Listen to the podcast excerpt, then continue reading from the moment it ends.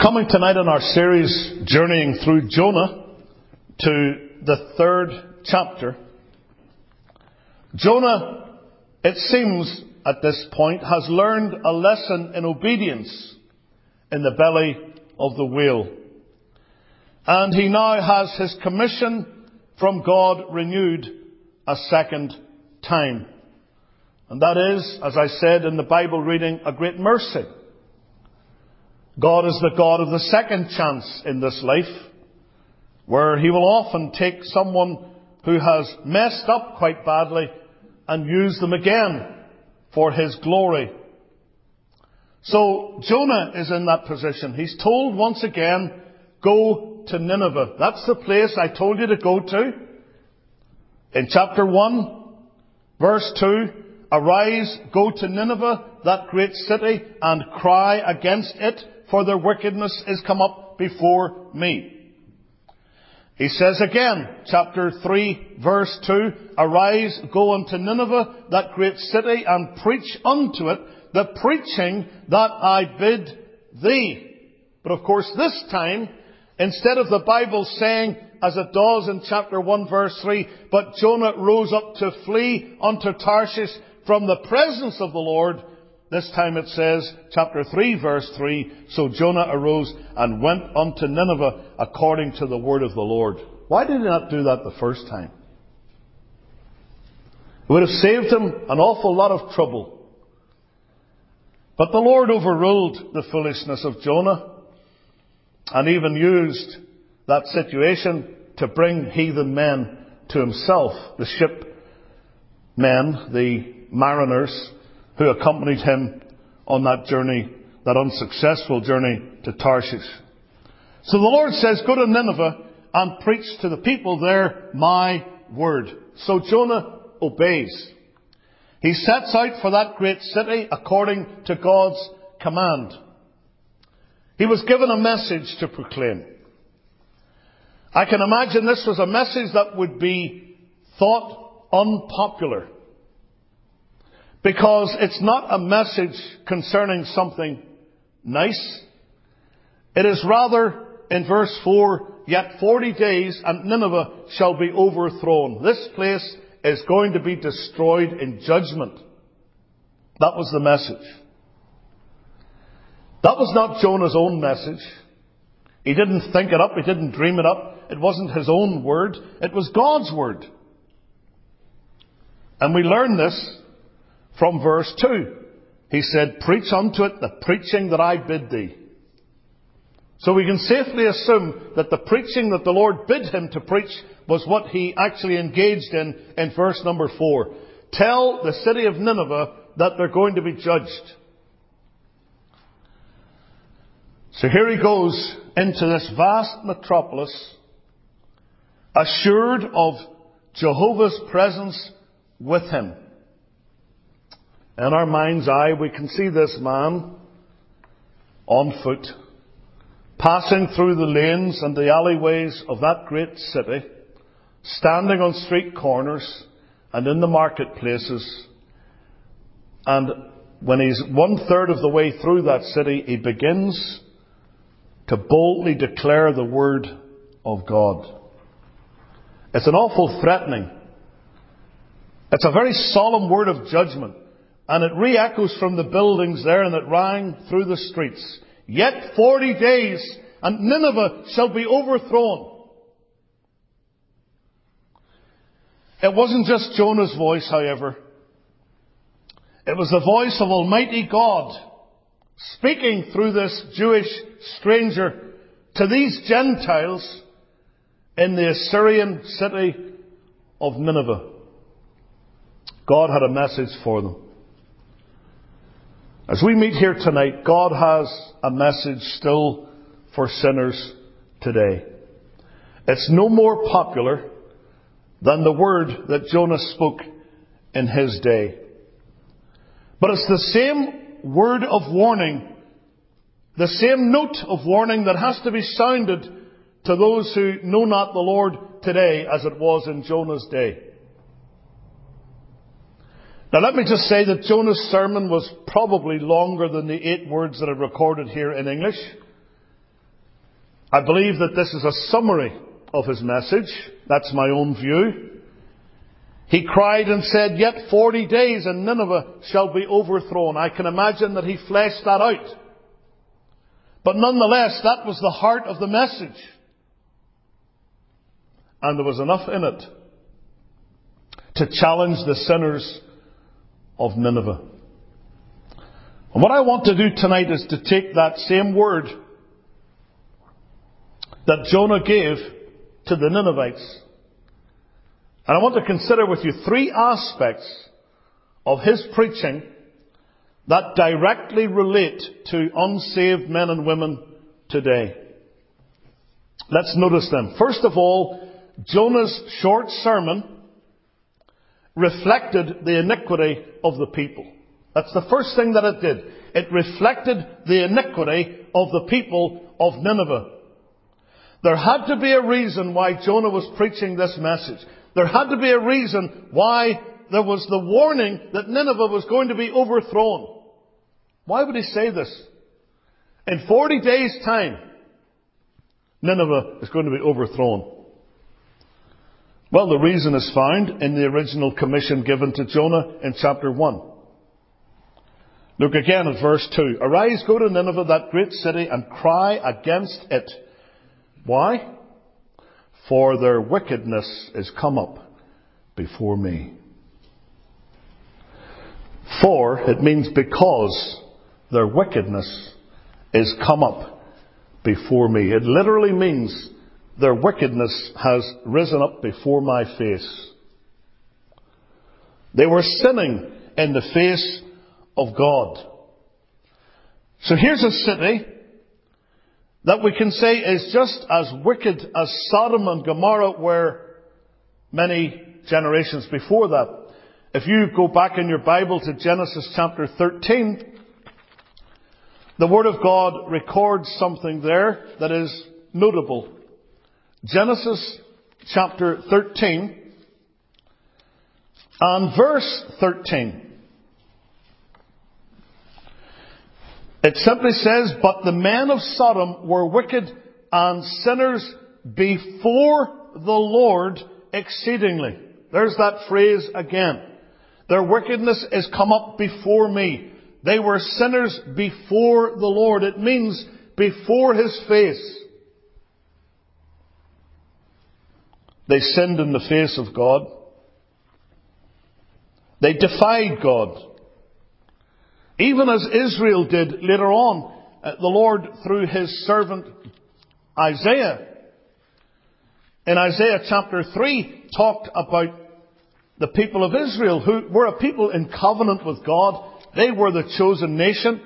And yet, Isaiah chapter 3 verses 8 and 9 records, For Jerusalem is ruined and Judah is fallen because their tongue and their doings are against the Lord to provoke the eyes of his glory. In other words, it's coming up before his face. The show of their countenance doth witness against them, and they declare their sin as Sodom. They hide it not. He's talking about the brazenness and the boldness of their iniquity. They didn't care. The fact that they were sinning in God's face never cost them a thought. And the people of Nineveh were the same. For their wickedness is come up before me. Therefore Jonah preached the message that he did, a message of condemnation and of judgment. His message reflected the iniquity of the people. Let me tell you that the sin of Nineveh, just like the sin of Sodom and the sin of Israel, is repeated today in the lives of men and women and young people because all sin is in God's sight. All sin comes up before His face.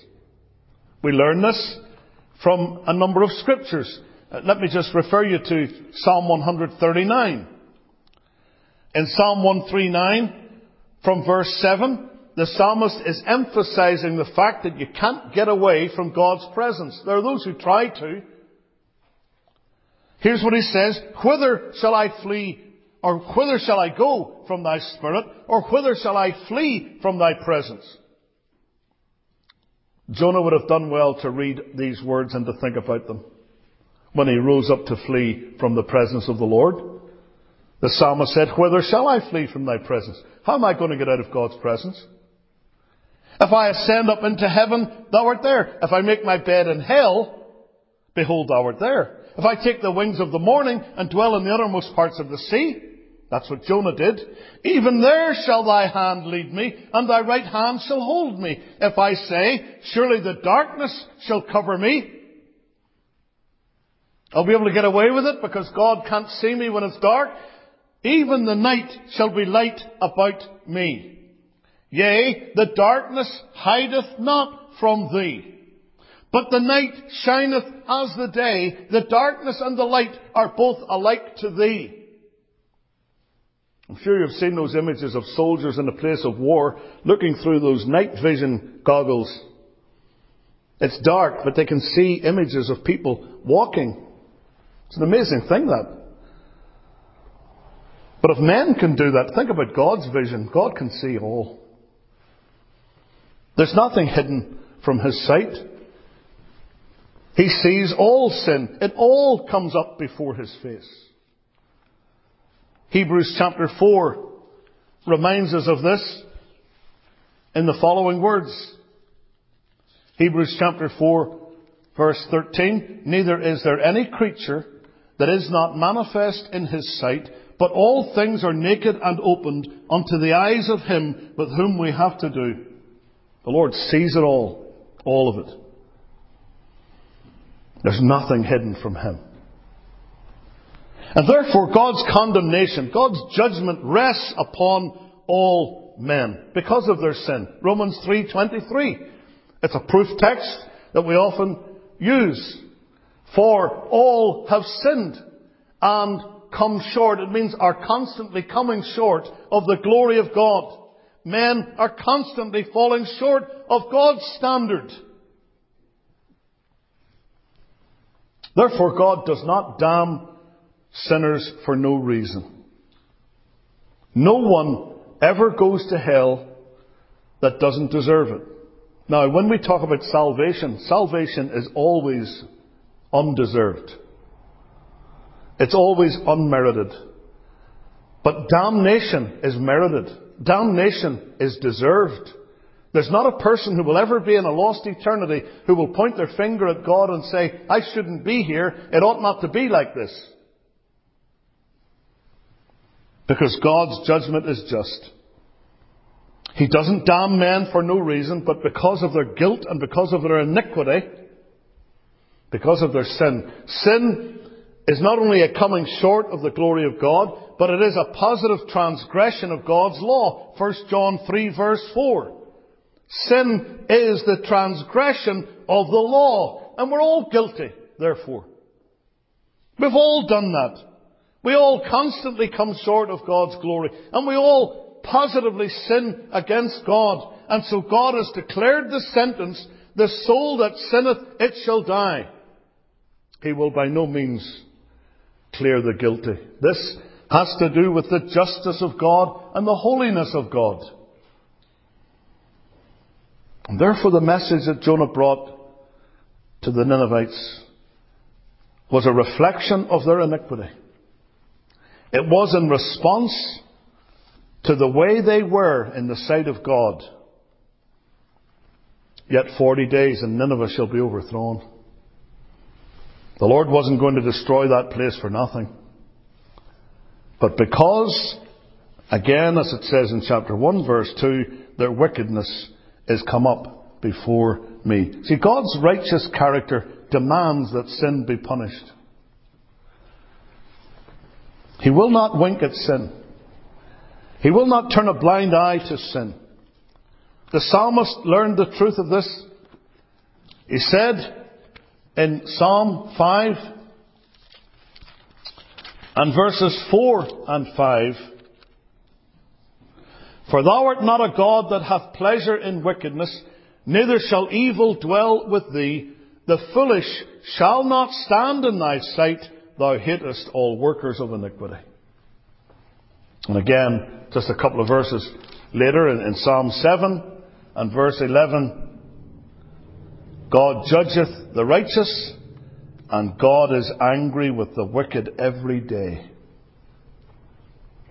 People going about sinning against the Lord, they think the Lord doesn't think anything of it, the Lord doesn't pay attention to it. Let me tell you, God is angry with the wicked every day. Because of our sin. Let me say that the short message of Jonah not only reflected the iniquity of the people, however, in the second place, it recorded the imminence of judgment.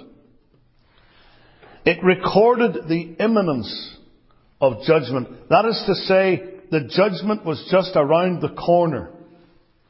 Notice what Jonah said here. Yet 40 days. And Nineveh shall be overthrown. Now, why 40 days? Why not 39 or 41? If you study your Bible carefully, you will find that the, the number 40 is the number of probation. Uh, you'll find that in relation to the wanderings of the children of Israel. You'll find it in relation to the fasting of Moses and the fasting of the Lord Jesus Christ, 40 days. You'll find it in relation to many other things in the Old Testament, the number 40. Very significant number. Think of the rain that came down. 40 days and 40 nights in the days of Noah. Yet 40 days. Now 40 days sounds like quite a long time. If somebody tells you today there's something that you're going to expect to happen to you in 40 days' time. You say, oh, that's fine. That's, we're into the month of May then, aren't we? Plenty of time. 40 days. But that was a date that was set by God for the overthrow of Nineveh. And it would have happened. It would have happened in 40 days' time except for what happened in between, as we shall come to note in a few minutes. But the point that I'm making here is it was not going to be very long until destruction came, yet people could have reasoned that it's quite a ways away yet. It's not like it's tomorrow. It's not like it's next week. It's 40 days. That's quite a long time. We've still got plenty of time to worry about that.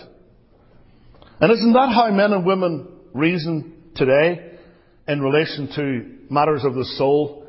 Uh, when it comes to their salvation, a lot of people reason in that way. And they'll think, well, I know I'm going to die sometime, but that's probably a long way off. I know I'm going to stand before God someday, but that's not tomorrow or the next day or next week. That's probably quite a ways off.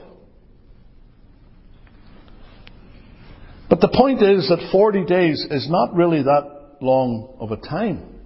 It really isn't. You've only to look back over the last 40 days of your life and you know that it went in like a flash. In fact, I would go further and say the last 40 years of my life went in like a flash. But the judgment, you see, was near. It was, it was near, and yet it wasn't near enough to cause people perhaps to be all that concerned about it in some cases. Only 40 days. But it was only 40 days. And they were in great danger of perishing very soon. Yet 40 days and Nineveh shall be overthrown. There's going to be a massive judgment that will fall upon the city and its inhabitants. Jonah's message recorded the imminence of judgment. In a very short time, God's going to put an end to it all. And so it is today, men and women. Our time is short. And the day of our death is fixed. Job was able to put it like this in, in Job 14 and verse number 5 concerning man. And of course, he's referring to himself as well. Job 14 verse 5. Concerning man, he writes, seeing his days are determined, The number of his months are with thee. Thou hast appointed his bounds that he cannot pass. The date is fixed. The time is set. And here's the thing. How do you know, how do I know if you or I even have 40 days more on this earth? How do we know that we have another 40 minutes? And even if, even if it were 40 years, and that seems like a long time, it's actually a very short time. Because as Job again says, my days are swifter than a post. It's like a weaver's shuttle. Our days are short. What is your life? James 4:14 says, "It is even as a vapor that appeareth for a little time and then vanisheth away." Do you ever notice when there's been a, a really strong shower of rain on a hot summer's day, and then when the rain goes off and the sun is out, that the steam the vapor begins to arise from the road. You see it. And as it rises, it just very quickly disappears. You can see it also in a kettle when it's boiling. That vapor that comes out of the spout, it just disappears into thin air very, very quickly. That's your life. It appears and then it's gone. People used to say that to me when I was a young fellow. Oh, you'll find that your life will go in very, very quickly. And it was always an older person that would say that to me, and I was thinking at the time, yeah, they would say that, wouldn't they? Look how old they are.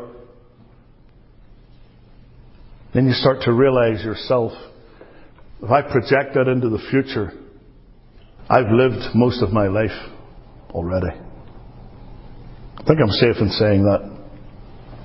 I'm not going to live into my 120s. It's a sobering thing, isn't it? To think about the passage of time. And how quickly, how quickly life is over. And when it comes to the unsaved, we can say to them, judgment is very, very near for you. Perhaps much nearer than you think. The brevity of time and the sureness of eternity and hell ought to arouse, the sinner's heart. When you think about it, as one said in the Old Testament, there is but a step between me and death. Only a step. From time through that domain into eternity, through that invisible wall that we call death, and what lies on the other side. The fires of hell for those that are lost. There's only a breath between them and perdition. A breath. A heartbeat to eternal destruction. I'll make no sure judgments about people because I do not know, because I'm not God. But I know this, that the Bible teaches me that most people die just as they lived. And it also tells me that the condition in which they died is the condition that they will be in for the rest of eternity. Just recently, at the age of 52, a world famous cricketer, probably by many accounts the best cricketer who perhaps has ever lived, he's certainly in the top five.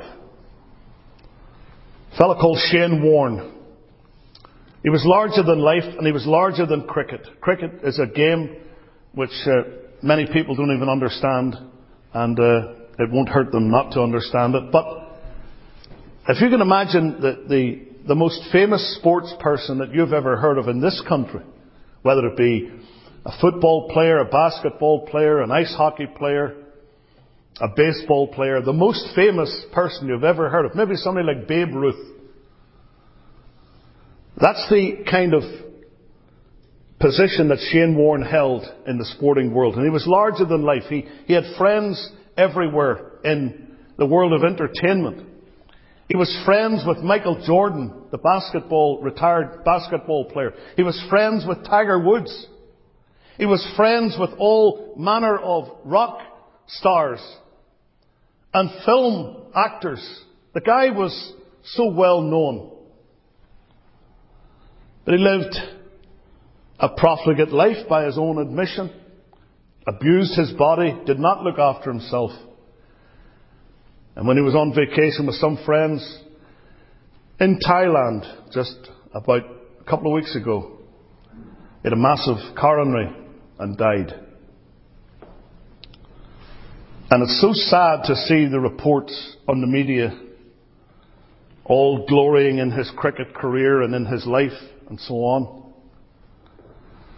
They had a private funeral for him at a cricket ground, at a, at a stadium, an auditorium, with just his family and close friends and colleagues there. He's having a more public memorial service soon. But as far as I can tell, there wasn't an ounce, an ounce of biblical content in that funeral. No hymns, no Bible reading, no prayer, as far as I'm aware. His favourite rock songs playing as his body is being driven around in a hearse followed by his family. They're standing with their glasses of gin and tonic, all toasting the memory. Let's all have, let's all raise a glass to Shane Warne. And I thought to myself, what is Shane Warne's experience right now? What is his experience right now?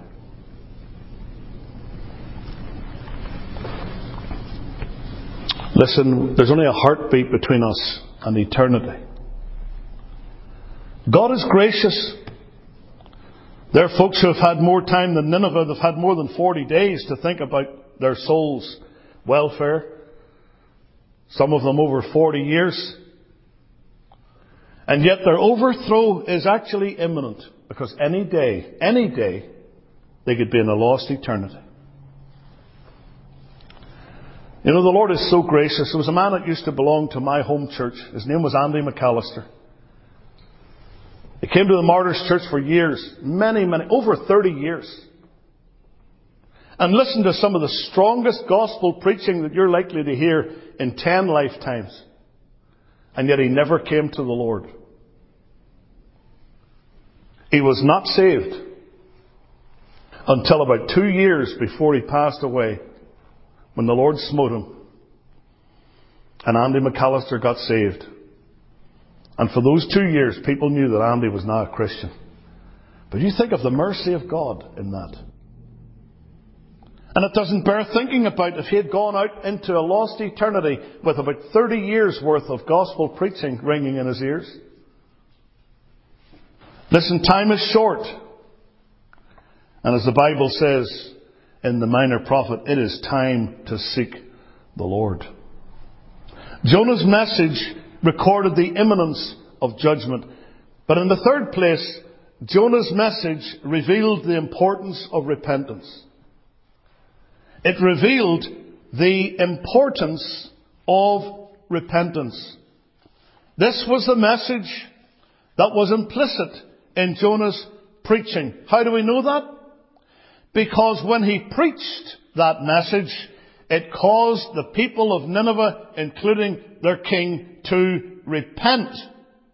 The Bible tells us about what happened.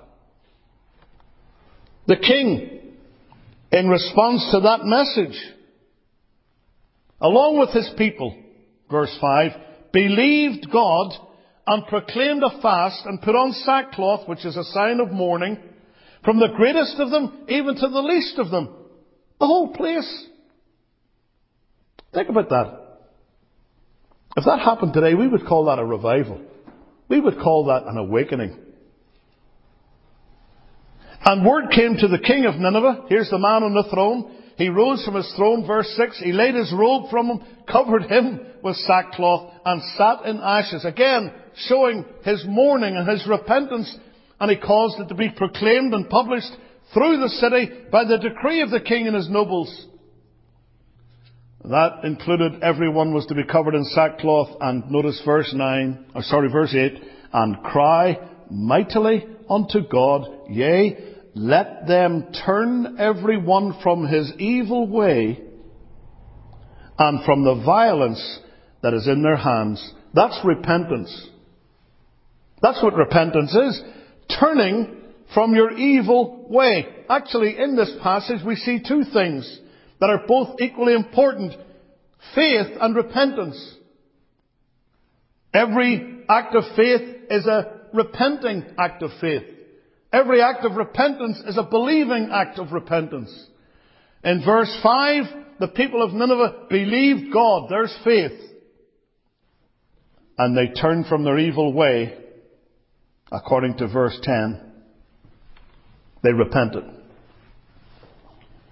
See, because men and women are sinners and they are in imminent danger of the judgment of God, a hasty repentance is required. What is the message that Jesus preached at the very beginning of his ministry? Well, we find it in Matthew's Gospel in the chapter 4.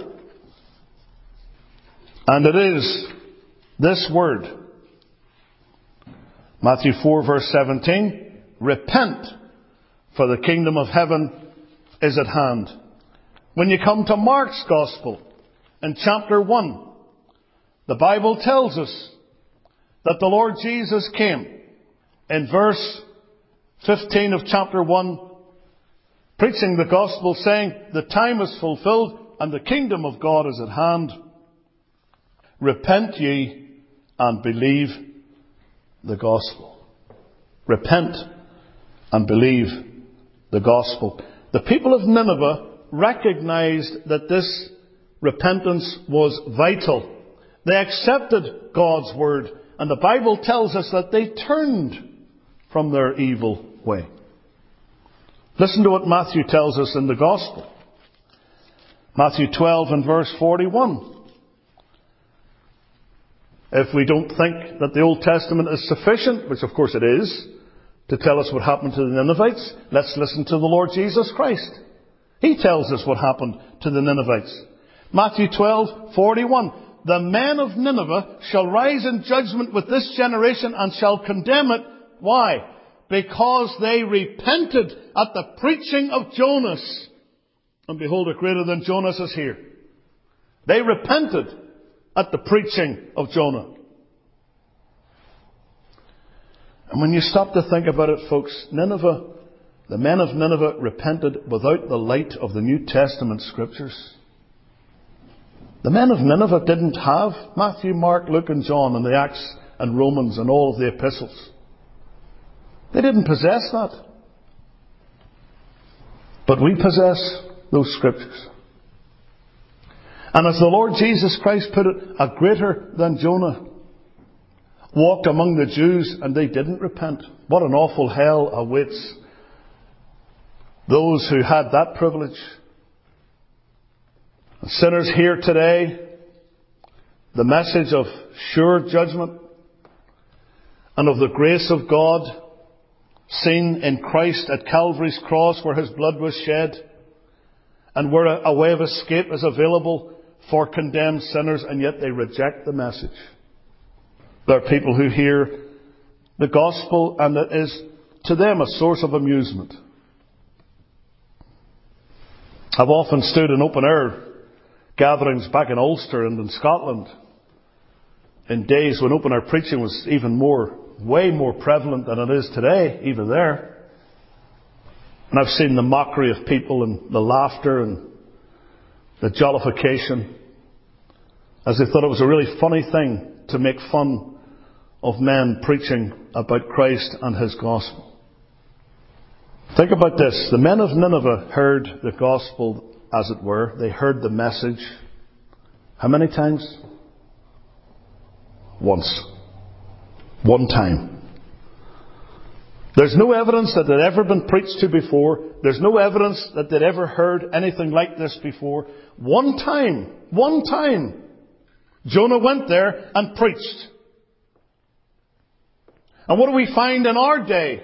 There are people who hear the gospel until they could actually repeat it themselves. They could preach it to you. They've heard often. And they do not repent.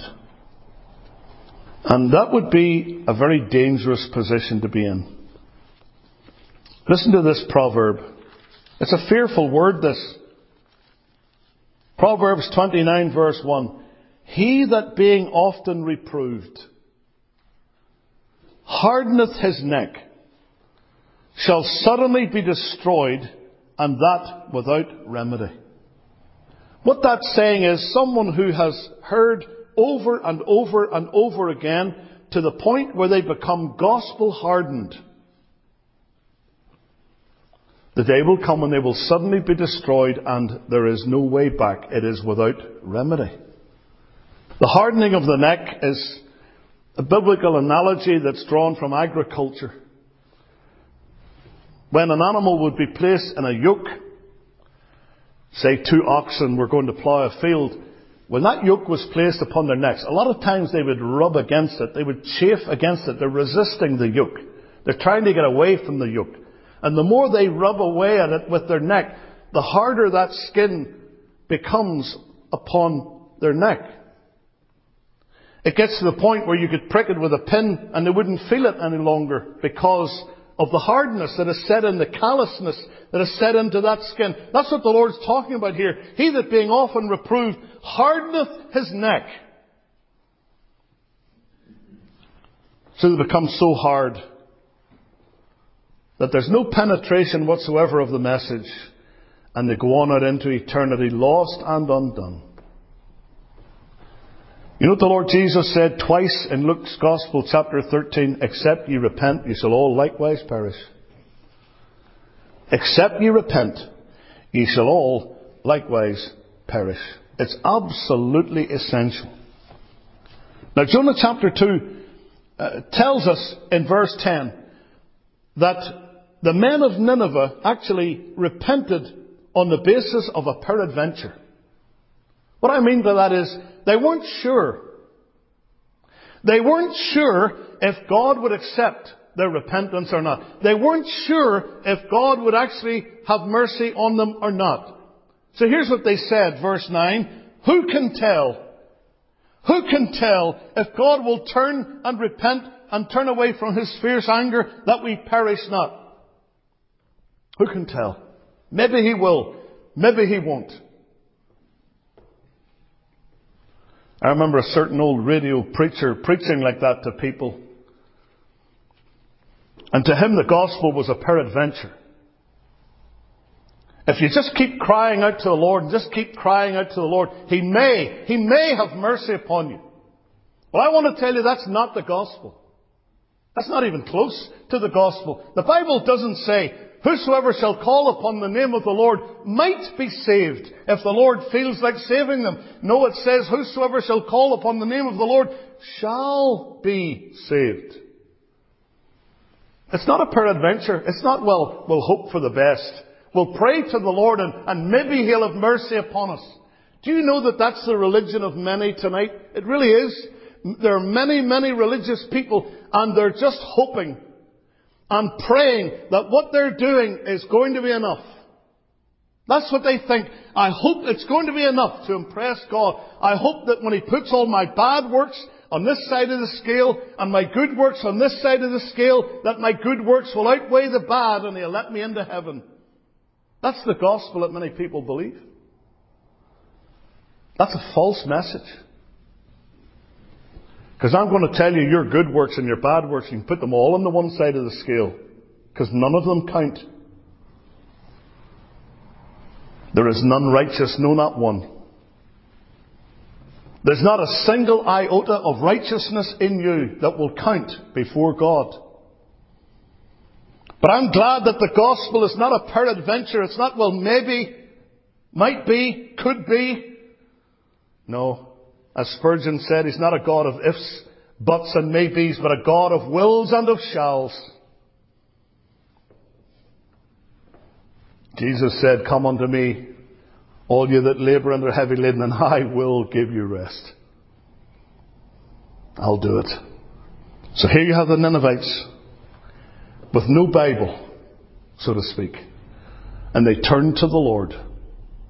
With people today who've got a stack of Bibles maybe in their homes, in their mother tongue, and yet they remain unrepentant. But I'm glad this is a day of grace. And I'm glad that as the Lord saved the Ninevites, so he will save those today who come to him. My Bible teaches me that the Lord is not willing that any should perish, but that all might come to repentance. That they might come to repentance. Somehow, some way, the Ninevites learned about God's mercy and they had hope and trust in God. I believe that Jonah would have preached it to them.